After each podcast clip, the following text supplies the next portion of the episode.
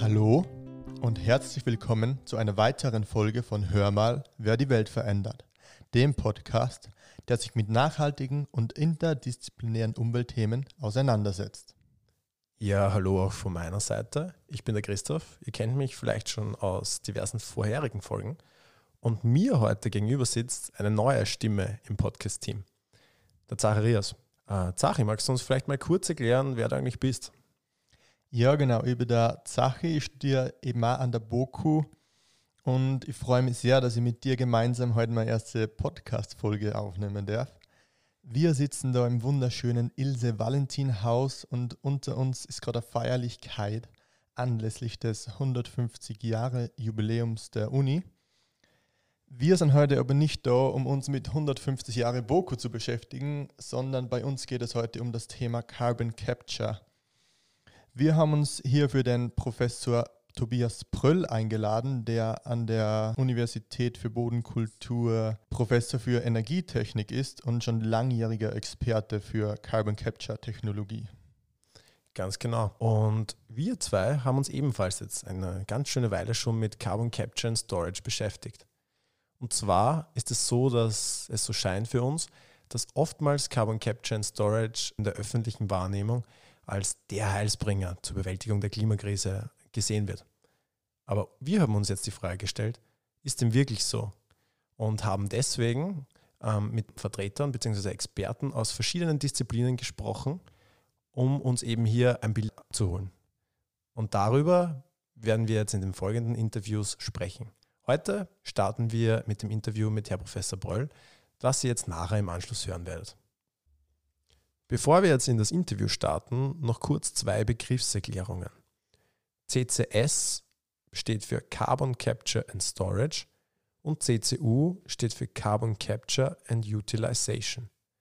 Utilization bedeutet hier eben Nutzung und genutzt wird das abgeschiedene CO2 beispielsweise in Gewächshäusern, oder auch in der E-Fuel-Produktion oder auch für die Herstellung von Kunststoffen kann es verwendet werden. Sehr geehrter Herr Professor Pröll, es freut mich, dass Sie heute Gast in unserem Podcast sind. Ich würde Sie zu Beginn bitten, dass Sie sich einmal selbst kurz vorstellen, also Ihre Person und Ihren Zugang zum Thema. Ja, danke sehr herzlich für die Einladung. Mein Name ist M. Tobias Pröll und ich bin an der BOKU Professor für Energietechnik und Energiemanagement seit 2013. Davor war ich an der TU Wien Forscher und seit 2006 ungefähr beschäftige ich mich mit dem Thema Carbon Capture, speziell mit dem Fokus auf Entwicklung neuer Technologien in dem Bereich, die eben mit geringerem Energieaufwand CO2 bereitstellen könnten. Ja, vielen Dank für die kurze Vorstellung. Ähm, Carbon Capture und Storage ist ja doch ein relativ komplexes Thema. Könnten Sie bitte kurz für unsere ZuhörerInnen erklären, was man jetzt genau unter Carbon Capture and Storage versteht? Die Grundidee von Carbon Capture and Storage ist, dass wir CO2 nicht einfach in die Atmosphäre blasen können. Das ist bei anderen Schadstoffen, wie beispielsweise bei Schwefeldioxid, seit den 80er Jahren in den Industriestaaten Standard, dass es hier Entschwefelungsanlagen geben muss. Damals hat es das Problem des Waldsterbens gegeben. Bei CCS ist das vom Gedanken her ähnlich. Wir haben jetzt Problem des Klimawandels vor uns und das ist durch den Ausstoß von Treibhausgasen, namentlich von CO2 in die Atmosphäre verursacht. Und die Idee von CCS ist eben, das CO2 nicht in die Atmosphäre zu entlassen, sondern abzuscheiden aus diesen Gasströmen, in denen es enthalten ist, beispielsweise aus Abgas von Verbrennungsanlagen und eben dann in konzentrierter Form zu einer geologischen Lagerstätte zu transportieren, wo es dann langfristig gespeichert bleiben kann. Das klingt ja mal nach einer sehr vielversprechenden Technologie. Wir haben uns im Laufe unserer Recherche dann gefragt, wie wichtig Carbon Capture in Zukunft noch werden könnte oder werden wird. Die EU hat sich ja beispielsweise mit dem Green Deal sehr große Ziele gesteckt. Man will bis 2050 CO2-neutral werden. Uns würde jetzt Ihre Meinung dazu interessieren. Ist es überhaupt realistisch, CO2-neutral zu werden? Welche Rolle kann die Carbon Capture-Technologie dabei spielen? Oder ist CCS vielleicht sogar notwendig, um den Kampf gegen die, gegen die Klimakrise zu gewinnen? Also wir brauchen definitiv dringend wirksame Maßnahmen gegen den Klimawandel. Und das Problem ist, dass unsere Volkswirtschaften bzw. unser Wohlstand, in dem wir leben, von Energie abhängig ist und zwar von verfügbarer Endenergie. Jede und jeder ist es gewohnt, eine Steckdose vorzufinden, eine Tankstelle vorzufinden und diese Endenergie, die wir brauchen für Beleuchtung, für Mobilität, für diverse Wohlstandsfaktoren, jederzeit zur Verfügung zu haben. Und diese Energie ist es auch, die die Treibhausgase verursacht. Das heißt, die Energie wird global zu mehr als 80 Prozent aus fossilen Energieträgern heute bereitgestellt und das ist über die letzten 10, 20 Jahre sehr schön konstant. Es werden zwar immer mehr Erneuerbare produziert, es wird aber auch immer mehr Energie benötigt. Vor allem in den Schwellenländern steigt der Energiebedarf sehr stark. In Österreich versorgen wir uns auch zu mehr als 65 Prozent noch mit fossiler Energie. Und es wird jetzt klar, dass das eine Riesenherausforderung ist, wenn wir von diesen fossilen Energien wegkommen müssen, bis 2050 zum Beispiel. Und dafür brauchen wir sicher ein Orchester an Maßnahmen und die können eingeordnet werden. Sie sollten jedenfalls effektiv klimawirksam sein, solche Maßnahmen. Sie sollten kosteneffizient sein und sie sollten nachhaltig sein. Und danach sollten wir diese Optionen, die wir haben, von Energieeffizienzsteigerung über die Bereitstellung erneuerbarer Energie und so weiter bewerten. Und im Idealfall erstellen wir eine Reihenfolge, weil wir ja begrenzte Mittel haben. Das heißt, wir sollten erst Maßnahmen setzen, die viel bewirken bei wenig Kostenaufwand. Und ganz zuerst kommen da Maßnahmen, die wahrscheinlich im Bereich Effizienzsteigerung angesiedelt sein werden. Und es ist sogar betriebswirtschaftlich darstellbar ohne Förderungen, wenn ich jetzt Energieeffizienzmaßnahmen umsetze, zum Beispiel auf betrieblicher Ebene oder dergleichen. Auch die Umstellung auf erneuerbare Energien ist vielfach kosteneffizient und vermeidet CO2-Emissionen. Aber je höher dieser Schaden wird, den ich durch die Emission einer Tonne CO2 erziele, und wenn sich das auch auswirkt auf den eigenen Betrieb, dann werden natürlich Maßnahmen umgesetzt. Und da kommt dann nicht allzu spät auf dieser Leiter auch CCS ins Spiel. Es ist nur die Frage, wie wird das dann implementiert? Kommt es tatsächlich dazu, dass das jemandem was bringt, das zu tun, weil das ist derzeit nicht so. Aber sobald das soweit kommt, wird auch CCS hier eine Rolle spielen.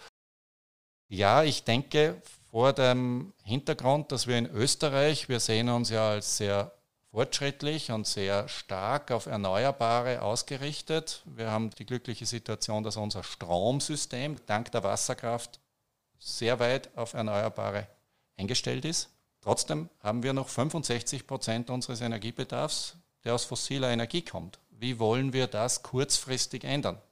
Das ist hier eine große Herausforderung. Und somit sehe ich schon, dass bei diesen Zielen wahrscheinlich CCS eine Rolle spielen wird. Die große Frage ist, wie wir uns das vorstellen müssen, dieses CCS. Ja, vielen Dank. Das waren jetzt schon sehr viele, sehr spannende Einblicke in die Problematik bzw. Thematik.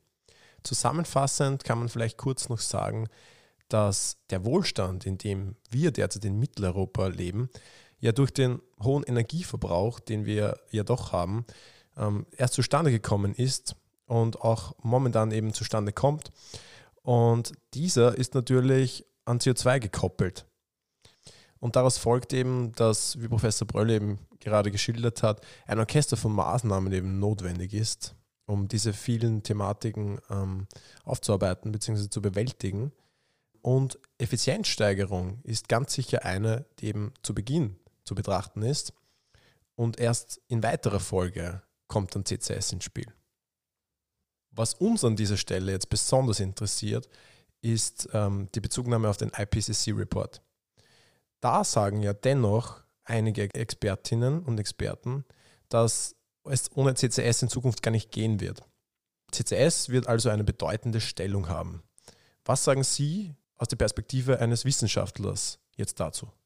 Also es gibt ja schon mehrere IPCC-Dokumente, die sich mit CCS beschäftigen. Der klassische CCS-Report ist aus dem Jahr 2005. Der zielt speziell auf die Abscheidung von CO2 aus fossilen Emissionsquellen, also großen Punktemissionsquellen, Kraftwerken und Industrieanlagen ab.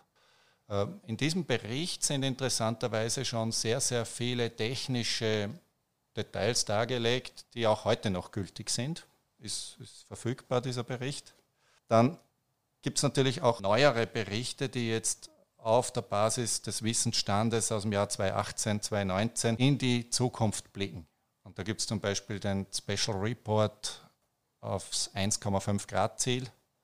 Und dort wird sehr deutlich, dass wenn wir es nicht schaffen, ganz, ganz drastisch jetzt die Emissionen zurückzufahren, und das zeichnet sich keineswegs ab, dass wir nicht auskommen ohne sogenannte CO2-Ausschleusemaßnahmen oder im Englischen heißt das Carbon Dioxide Removal Technologien. Und die erlauben es eben, CO2 aus dem natürlichen Kohlenstoffkreislauf herauszunehmen und dann irgendwo permanent zu lagern und davor zu bewahren, wieder in die Atmosphäre oder in die Ozeane zu gelangen. Und da gibt es wieder verschiedene Maßnahmen und CCS spielt hier insofern hinein, dass diese geologische Speicheroption hier auch wiederum ins Spiel kommt. Da gibt es eben Technologien, dass beispielsweise CO2 von Biomasseverbrennungsanlagen abgeschieden wird. Das CO2 wurde ja von der Biomasse durch die Photosynthese aus der Atmosphäre abgeschieden. Und die Argumentation ist ja, wenn dieses CO2 jetzt wieder in die Atmosphäre kommt, ist das ganze CO2 neutral. Würde man es aber jetzt einfangen und geologisch speichern, dann wäre das eine sogenannte Negative Emission Technologie.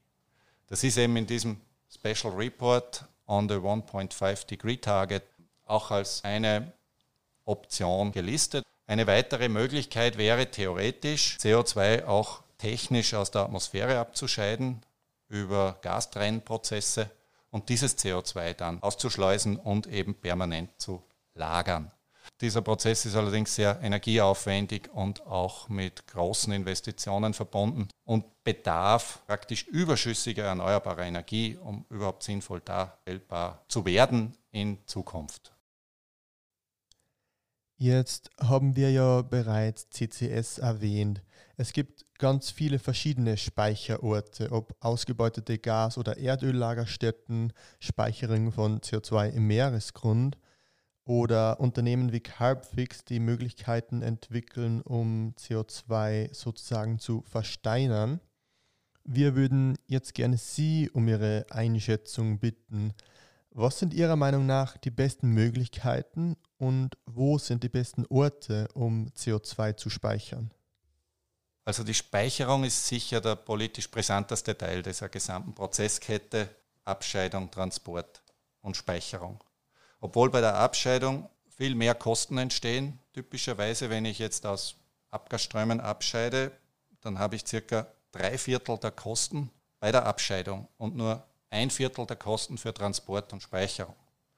Und diese Speicherung ist eben vorgesehen in geologischen Formationen.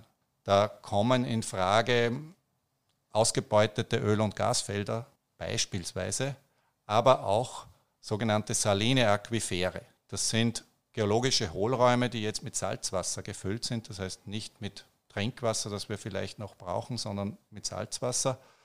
Und in diese Hohlräume kann auch vorteilhaft CO2 eingebracht werden. Jetzt ist es aber so, dass viele Gesteine die Eigenschaft haben, mit CO2 reagieren zu können. Das CO2 reagiert beispielsweise mit Calcium- oder Magnesiumbestandteilen von silikatischen Gesteinen unter Bildung von Calciumcarbonat oder Magnesiumcarbonat. Und diese Reaktionen laufen sehr, sehr langsam in diesen Lagerstätten ab. Und darum hat das Erdgas, das wir heute bekommen, beispielsweise in Wien, das Erdgas besteht zu mehr als 98 Prozent aus Methan. Da kommt kein CO2 mehr mit, das wird auch nicht abgeschieden, sondern das ist langfristig mit dem umgebenden Gestein in der Lagerstätte karbonatisiert.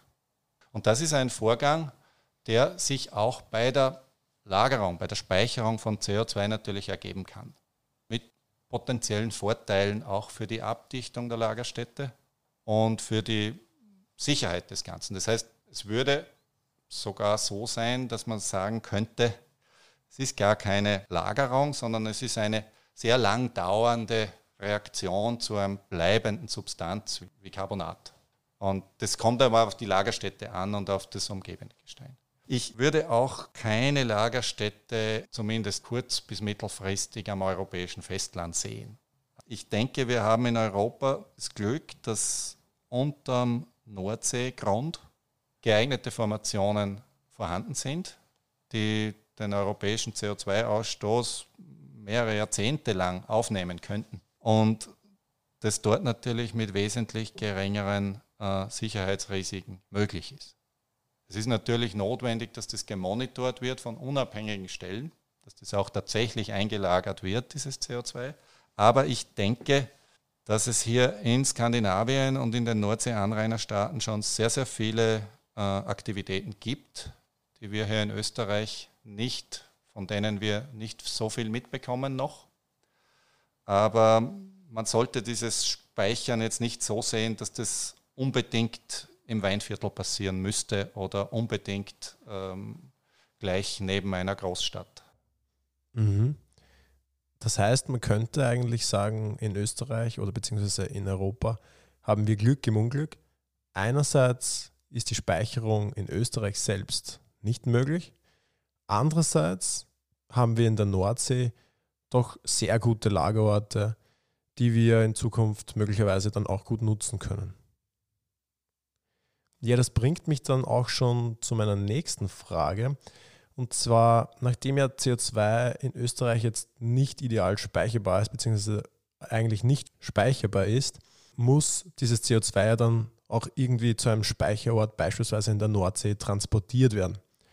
Dieser Transport verursacht ja natürlich dann wieder Emissionen. Und die Frage, die sich mir jetzt stellt, ist, welche Transportmöglichkeiten gibt es dann überhaupt? Beziehungsweise wie kann man äh, CO2 transportieren? Jede Manipulation, jeder Prozessschritt hat einen Energiebedarf. Und jetzt kommt es darauf an, wie ich diesen Energiebedarf decke. Das gilt sowohl für den Transport des CO2s, da hängt es natürlich von der Distanz ab. Beispielsweise offshore wird das so diskutiert, dass das mit Schiffen transportiert wird, einmal zumindest in der ersten Ausbaustufe. Onshore wären natürlich Pipelines ein Thema. Es gäbe aber auch Binnenschiff Möglichkeiten, zumindest im Rahmen von Demonstrationsprojekten, das zu, zu transportieren. Das, das Flüssiggas wird ja auch transportiert heute mit Schiffen. Das heißt, das, das zum Transport aber viel, viel wesentlicher ist ja der Energiebedarf der CO2-Capture und Aufkonzentrierung.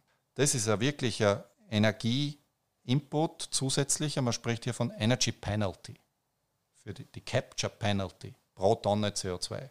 Man kann sich vorstellen, wenn man es bei einem fossilen Kraftwerk machen würde, brauchen wir ungefähr 25 Prozent mehr Brennstoff, um die gleiche Menge Strom zu erzeugen, wenn wir Capture machen, im Vergleich zu, wenn wir das CO2 einfach mit dem verdünnten Abgasstrom in die Atmosphäre entlassen.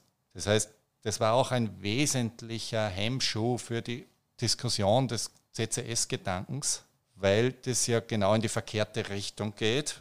Wenn ich jetzt fossile Energien brauche und ich brauche dann noch mehr davon, dafür geht es aber nicht mehr in die Atmosphäre.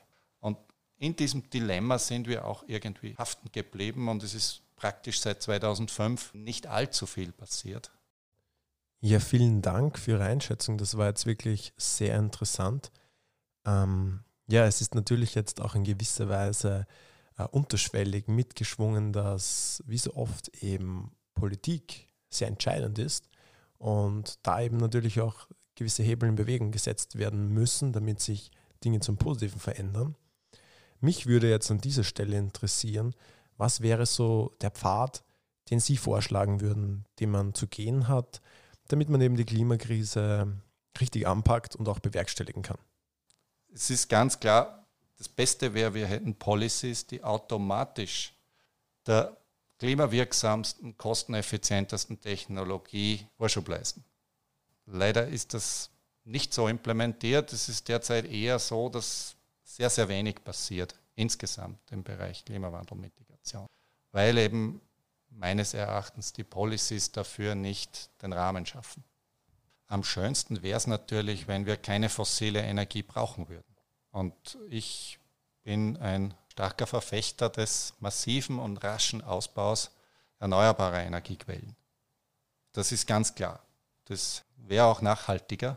Und das Problem ist aber, dass wir uns das sehr schwer vorstellen können, aus heutiger Perspektive, dass sich diese 65 Prozent in Österreich oder 80 Prozent global fossiler Energie so schnell durch Erneuerbare substituieren lassen. Und es ist daher eventuell im Gesamtsinn sinnvoll, auch CO2-Abscheidetechnologien anzudenken, falls diese eben effektiv klimawirksam aufgebaut sind und auch letztlich kosteneffizient sind gegenüber dem Bau von neuen Windrädern oder gegenüber dem Bau von Photovoltaikanlagen. Und das kommt eben stets dann auf den Zeitpunkt auch an. Derzeit denke ich, wäre das die Investition in zusätzliche erneuerbare Erzeugung wahrscheinlich noch sehr kosteneffizient. Aber hier kommen wir dann irgendwann in eine Sättigung, weil wir dann zu Zeiten, wo die Sonne scheint und der Wind geht, eben Überschüsse haben und der Strom dann nicht mehr gebraucht wird zu der Zeit und wir müssen dann automatisch in andere Technologien gehen. Wir können nicht einfach nur Windräder bauen. Wir müssen dann auch Stromspeicher zum Beispiel bauen und dafür sorgen, dass das Gesamtsystem insgesamt wieder funktionsfähig bleibt. Nun wird Carbon Capture Technologie ja oftmals auch kritisiert. Einerseits ist die Technologie sehr kostenintensiv. Es gibt auch andere Kritikpunkte, wie zum Beispiel einen möglichen Rebound-Effekt. Das bedeutet, dass Menschen vielleicht davon ausgehen, dass Carbon Capture die Lösung für die Klimakrise ist und sie nicht mehr die Notwendigkeit sehen, ihre eigenen Emissionen zu reduzieren. Ebenfalls oft kritisiert wird der hohe Energieverbrauch von Carbon Capture. Wie schätzen jetzt Sie die Kritik ein, die an der Technologie geübt wird? Dass diese Gesamtumstellung eben so schnell möglich ist, ist schwierig vorherzusehen oder derzeit nicht absehbar. Und darum sind eben auch CCS-Technologien vom Kostenargument her ja durchaus darstellbar. Beispielsweise, wenn man an die Verwendung von Erdgas. Erdgas wird heute vielfach verwendet als Energieträger in der Industrie, aber auch im, im, privaten Bereich. Aber wenn man hier zum Beispiel bei einer Erdgasfeuerung, wenn sich eine Industrieanlage mit Erdgas, mit Wärme versorgt, äh, das CO2 abscheiden würde und da kann man davon ausgehen, es entstehen direkt pro Megawattstunde Heizwert vom Erdgas entstehen rund 200 Kilo CO2. Äh, wenn das CO2 mit 100 Euro pro Tonne bepreist wäre und ich vermeide diese Emission, dann wären das Kosten von 20 Euro pro Megawattstunde. Jetzt war der Erdgaspreis jahrelang bei 20 bis 30 Euro pro Megawattstunde. Das heißt, der wäre ungefähr doppelt so teuer gewesen, wenn ich jetzt um 100 Euro pro Tonne CO2 eine Technologie eingesetzt hätte, das nicht zu emittieren. Heute liegt der Gaspreis bei 90 Euro pro Megawattstunde. Und es geht auch irgendwie. Eventuell nicht lange gut, aber das Kostenargument ist eben immer auch ein relatives. Sie haben vom Ausbau erneuerbarer Energien gesprochen. Jetzt ist es ja oftmals so, dass große Veränderungen oder Umsetzungen von neuen Technologien eine gewisse Zeit brauchen, bis die Technologie so weit ist, dass sie wirklich implementiert werden kann und da bis die wirtschaftlichen Rahmenbedingungen geschaffen sind, dass das ökonomisch Sinn macht. Zum Beispiel Solarenergie hat ja eine beispielhafte Entwicklung genommen, weil der Preis hier wirklich sehr stark gefallen ist und Solarenergie mittlerweile zu einer billigen Energiequelle geworden ist. Meine Frage an Sie ist, können Sie sich vorstellen, dass bei Carbon Capture eine ähnliche Kostendegression eintritt und ein wichtiger Bestandteil der modernen Wirtschaft wird? Also ich würde sagen, dass mit mit heutiger Carbon Capture und Storage Technologie ca. 60 bis 100 Euro pro Tonne CO2 an Kosten einzuplanen wären. Und natürlich kann sich das in Zukunft verändern, aber nicht wesentlich, würde ich sagen, wenn sich nicht die Energiepreise oder die Preise für Grundstoffe, natürlich, wenn sich die massiv ändern, ändern sich auch diese Kosten. In einer Weise, wie das bei PV passiert ist, würde ich das hier nicht erwarten. Wenn Sie sagen, die Kosten für eine Tonne CO2 liegen bei ungefähr 60 bis 100 Euro und man dann bedenkt, dass der CO2-Preis ja aktuell zwischen 80 und 90 Euro schwankt, wäre es dann für Unternehmen nicht teilweise günstiger, sie würden Carbon Capture Anlagen installieren, als CO2-Zertifikate kaufen zu müssen? Ja, hier bin ich zwar kein Experte, wie die Unternehmen hier tatsächlich agieren, ähm, aber ich denke natürlich, dass Unternehmen, die in einem Policy-Umfeld sich bewegen, wo sie durch die faktische Abscheidung und Verbringung des CO2s diese 90 Euro tatsächlich gut geschrieben bekommen können in ihrer Bilanz. Und zwar egal, ob das jetzt CO2 aus Biomasse ist und man macht negative Emissionen und kriegt es als Gutschrift oder ob das fossiles CO2 ist, dessen Emission wir vermeiden, dann würde das gemacht werden. Und es wird auch in Skandinavien ernsthaft von Unternehmen in diese Richtung bereits geplant und Projekte entwickelt. Das ist aber hier bei uns in Österreich und generell in Mitteleuropa ein anderes Problem, weil selbst wenn Sie hier eine CO2-Abscheidung installieren würden in Ihrer Anlage, dann gibt es niemand, der sich dann um das CO2 kümmert. Es ist bei uns in Österreich gesetzlich untersagt, CO2 zu speichern und auch in den meisten deutschen Bundesländern. Das heißt, der Weg führt hier eigentlich nur nach Rotterdam und von dort über einen Offshore-Hub an diese großteils norwegischen Dienstleister, die das dann unternehmen. Mhm. Ja, jetzt haben wir sehr viel über CCS gesprochen. Jetzt möchte ich noch den Bogen spannen zu CCU. Können Sie uns da vielleicht kurz erklären, was CCU ist und uns ein bisschen einführen und uns erklären, wie sinnvoll das Ganze Ihrer Meinung nach ist? Ja, es ist ein, natürlich eine elegante Lösung des CCU, weil ja das S beim CCS, dieses Storage, politisch so heikel ist und bei uns quasi verboten ist. Und jetzt äh, setzen sehr viele auf, auf CCU und auch hier ist jetzt wieder zu schauen, diese drei Kriterien. Ist es effektiv klimawirksam? Beispielsweise entstehen da langfristig haltbare Produkte.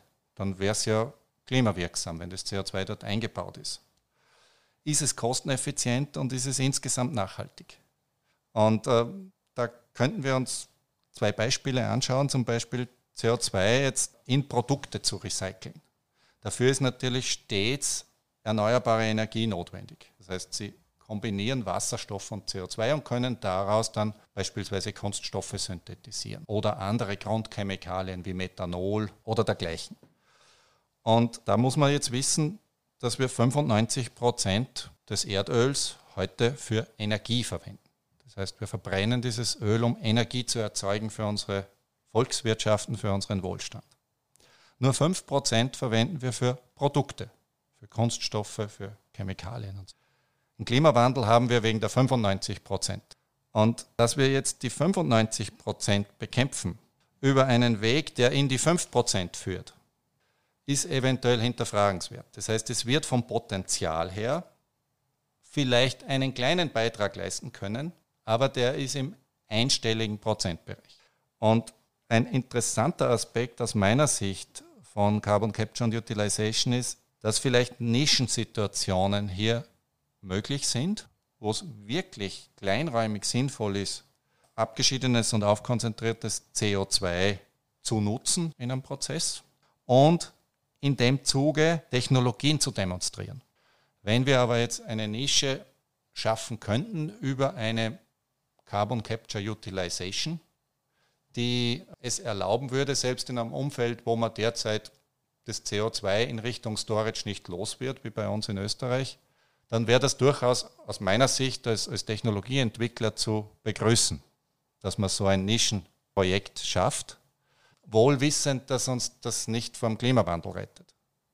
Ein zweiter Punkt, der oft gebracht wird, ist das CO2 für E-Fuels zu verwenden. Das heißt, jetzt gar keine langlebigen Produkte draus zu machen, sondern grünen Wasserstoff und CO2 zu synthetisieren zu grünen Kraftstoffen. Und hierzu ist zu sagen, dass hier die Henne-Ei-Frage ganz klar ist. Erst muss dieser Überschuss an erneuerbarer Energie, sprich der grüne Wasserstoff, da sein.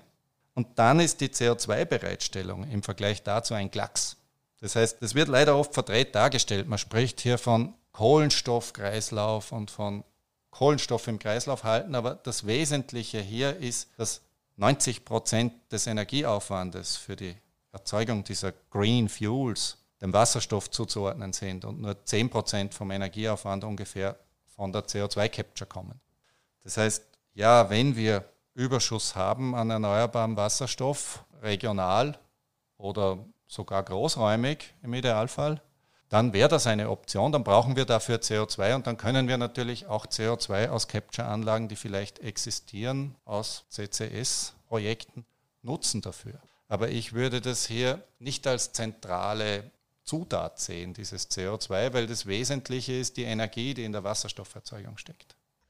Zusammenfassend könnte man nun sagen, dass eben Carbon Capture and Utilization nur in sehr, sehr kleinen, begrenzten Rahmen wirklich sinnvoll ist. Eine andere Form der Nutzung des abgeschiedenen CO2s ist eben, wie Professor Boll gesagt hat, die E-Fuel-Erzeugung. Und hier ist es eben so, dass es nur dann sinnvoll ist, E-Fuels zu erzeugen, wenn wirklich im Überschuss erneuerbare Energie zur Verfügung steht. Warum ist relativ einfach erklärt. Und zwar ist es so, dass man bei der Wasserstofferzeugung relativ große Mengen an erneuerbarer Energie eben benötigt und es eben so ist wie bei den meisten technischen Prozessen, dass eben nicht die ganze Energie umgewandelt werden kann, also nicht die ganze elektrische Energie aus erneuerbarer Energie kann umgewandelt werden in Wasserstoff. Es gibt eben immer gewisse Verluste. Und dann stellt sich eben natürlich die Frage, ob es nicht sinnvoller ist, mit der gewonnenen elektrischen Energie direkt ein Elektroauto beispielsweise zu betreiben und nicht den Umweg über die Wasserstofferzeugung zu gehen, wo man eben wieder Verluste zu verzeichnen hat. Jetzt haben wir schon viel über technische Lösungen gesprochen. Oft hört man aber auch von biologischen CO2-Senken, wie beispielsweise dem Aufforsten oder höheren Humusanteilen in der Landwirtschaft. Welches Potenzial sehen Sie in natürlichen Möglichkeiten, den CO2-Gehalt in der Atmosphäre zu reduzieren? Ja, Sie sprechen da wieder einerseits diese Carbon Dioxide Removal Technologien an durch Erhöhung des Kohlenstoffgehaltes in den Böden beispielsweise oder überhaupt in der, in der Landmasse, in der Vegetation und so weiter. Das sind alles sehr, sehr wichtige Ansätze. Und die sind ja low-tech verfügbar. Das heißt, dafür brauche ich jetzt keine neuen Technologien entwickeln. Ich müsste es mehr oder weniger nur machen. Natürlich gibt es auch da sehr viel äh, zu erforschen, aber das wäre natürlich sehr zu begrüßen. Und diese Projekte sollten eigentlich sehr bald auf der Timeline sein. Das Problem ist, dass ich für solche Projekte jetzt sehr schwer nur diese Gutschrift bekomme pro Tonne CO2, die ich hier speichere. Dafür gibt es wiederum den Rahmen noch nicht. Das wäre, denke ich, hier eine Voraussetzung. Also wir haben uns auch mit Technologien beschäftigt, die beispielsweise Reststoffe, biogene Reststoffe in Biokohle umsetzen. Und diese Biokohle enthält dann aber die Nährstoffe dieser biogenen Reststoffe wie Phosphor und Kalium und dergleichen. Und in pflanzenverfügbarer Form, das ist nämlich wichtig, wenn ich diese biogenen Reststoffe bei hoher Temperatur verbrenne, werden alle diese anorganischen Bestandteile als Schlacke praktisch in einer Art Glasphase ausgeschleust und sind nicht mehr verfügbar für die Pflanzen.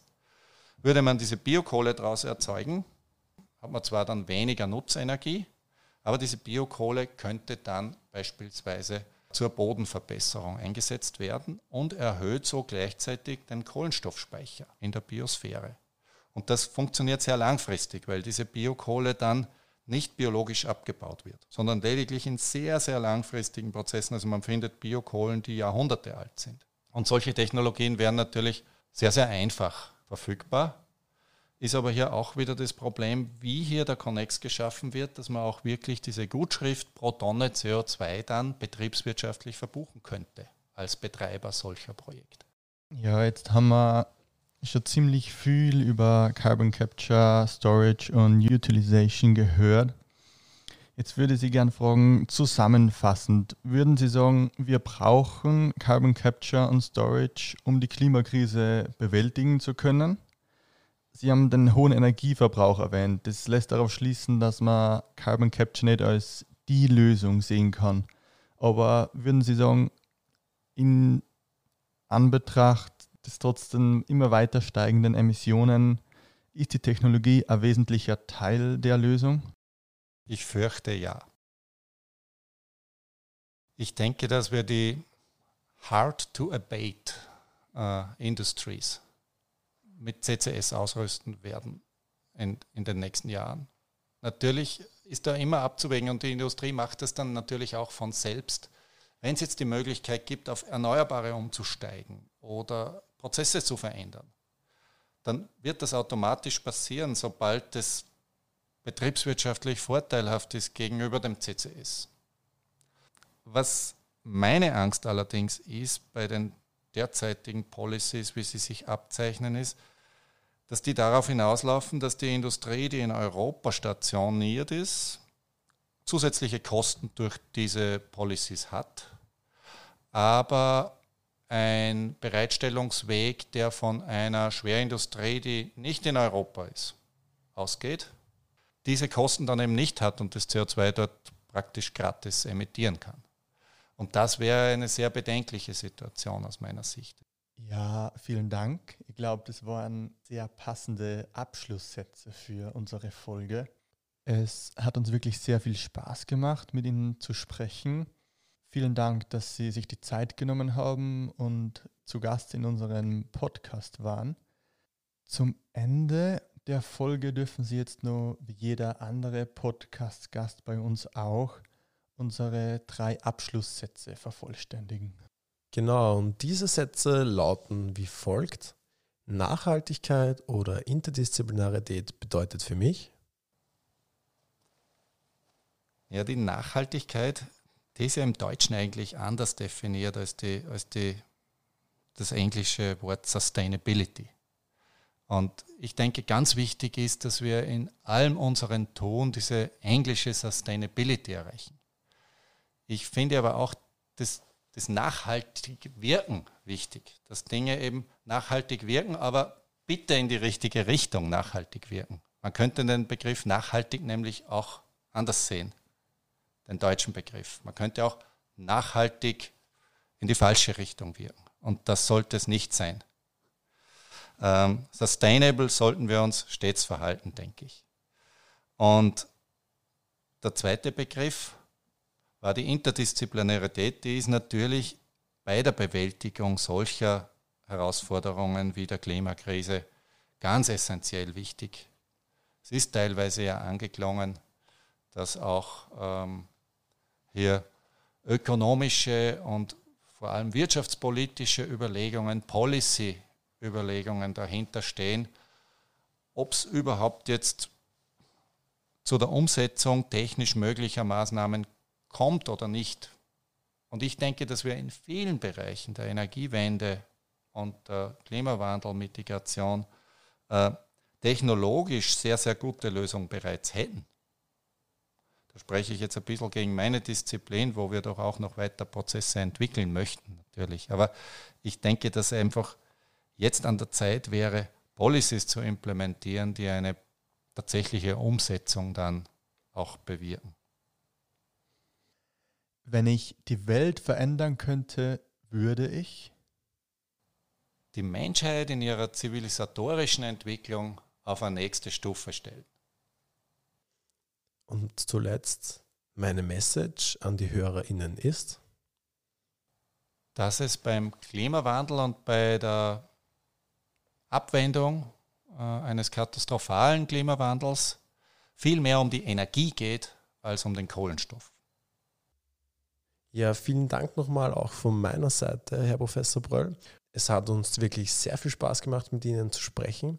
Und wir hoffen, dass wir Sie in Zukunft möglicherweise auch wieder begrüßen dürfen als Podcast-Gast. Alles Gute an dieser Stelle an Sie. Ja, Christoph, jetzt haben wir ja wirklich sehr viel Einblicke bekommen. Was ist jetzt dein Resümee, nachdem wir doch lange mit dem Herrn Professor Bröll gequatscht haben? Ja, ich muss sagen, ich glaube, wie du gesagt hast, das war wirklich eine sehr, sehr spannende Folge, auch für unsere Hörerinnen und Hörer.